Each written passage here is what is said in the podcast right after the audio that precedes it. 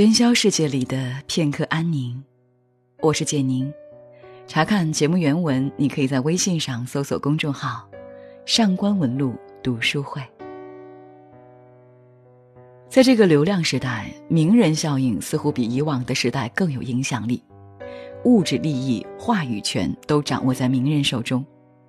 那么，对于手中掌握着如此多资源的一个群体，我们是否能够信任呢？看完鲁迅先生的一篇文章，或许我们会有一些新的看法。太白二卷七期上有一篇南山先生的《保守文言》的第三道册，他举出第一道是说要做白话，由于文言做不通；第二道是说要白话做好，先需文言弄通。十年之后，才来了太炎先生的第三道。他以为你们说文言难，白话更难，理由是，现在的口头语有许多是古语，非深通小学就不知道现在口头语的某音就是古代的某音，不知道就是古代的某字就要写错。太炎先生的话是极不错的，现在的口头语并非一朝一夕从天而降的语言，里面当然有许多是古语。既有古语，当然会有许多曾见于古书。如果做白话的人要每字都到《说文解字》里去找本字，那的确比做任用借字的文言要难到不知多少倍。然而，自从提倡白话以来，主张者却没有一个以为写白话的主旨是在从小学里寻出本字来的，我们就用约定俗成的借字。诚然。如太炎先生说：“乍见熟人而相寒暄曰：‘好呀，呀其乎字。’应人之称曰：‘是爱，爱即也字。’但我们即使知道了这两字，也不用‘好乎’或‘是也’，还是用‘好呀’或‘是爱’，因为白话是写给现代的人们看，并非写给商周秦汉的鬼看的。”其古人于地下看了不懂，我们也毫不畏缩。所以太炎先生的第三道册其实是文不对题的。这缘故是因为先生把他所专长的小学用的范围太广了。我们的知识很有限，谁都愿意听点名人的指点，但这时就来了一个问题：听博识家的话好，还是听专门家的话好呢？解答似乎很容易，都好，自然都好。但我游历听了两家的种种指点以后，却觉得必须有相当的警戒，因为是博识家的话多浅，专门家的话多背的。博识家的话多浅，意义自明；为专门家的话多背的事，还得加一点深说。他们的背未必背在讲述他们的专门。是背在以专家之名来论他所专门以外的事。社会上崇敬名人，于是以为名人的话就是名言，却忘记了他之所以得名是那一种学问或事业。名人被崇奉所诱惑，也忘记了自己之所以得名是那一种学问或事业，见以为一切无不胜人，无所不谈。于是乎就背起来了。其实，专门家除了他的专长之外，许多见识是往往不及博识家或常识者的。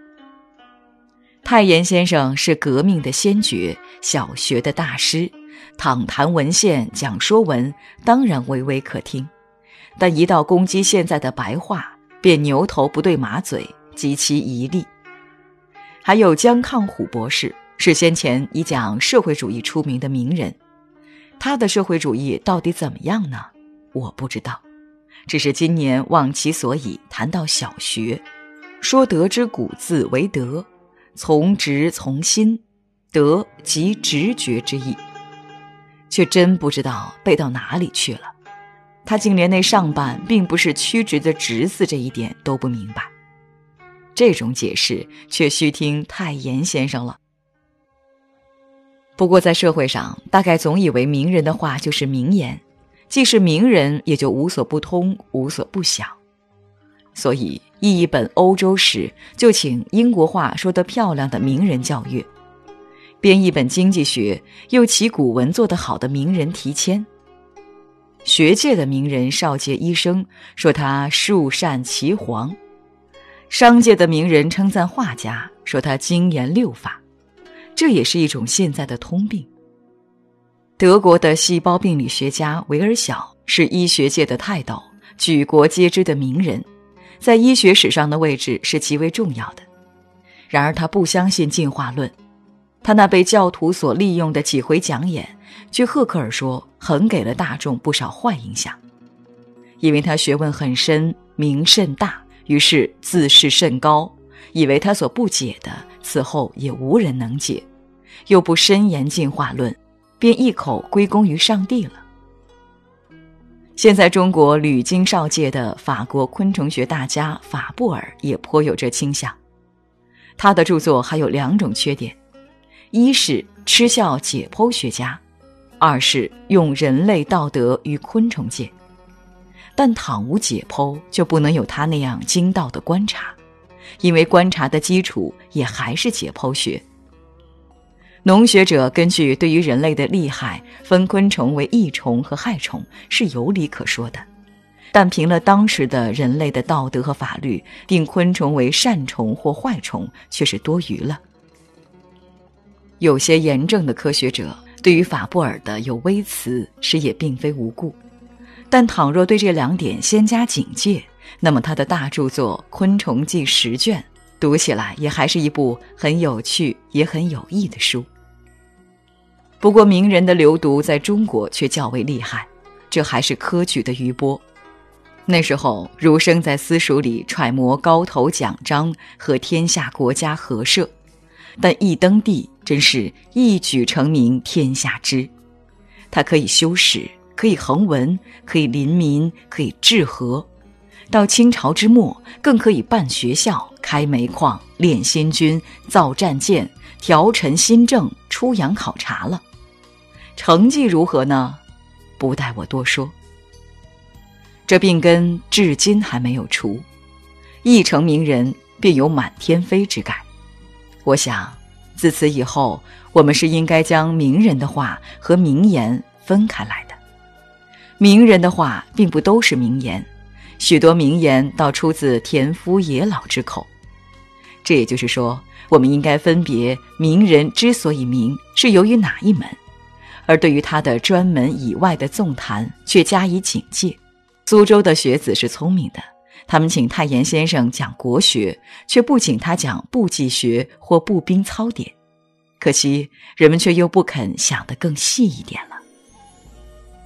我很自歉，这回时时涉及了太炎先生，但智者千虑必有一失，这大约也无伤于先生的日月之明的。至于我的所说，可是我想，愚者千虑必有一得，盖以悬诸日月而不堪之论也。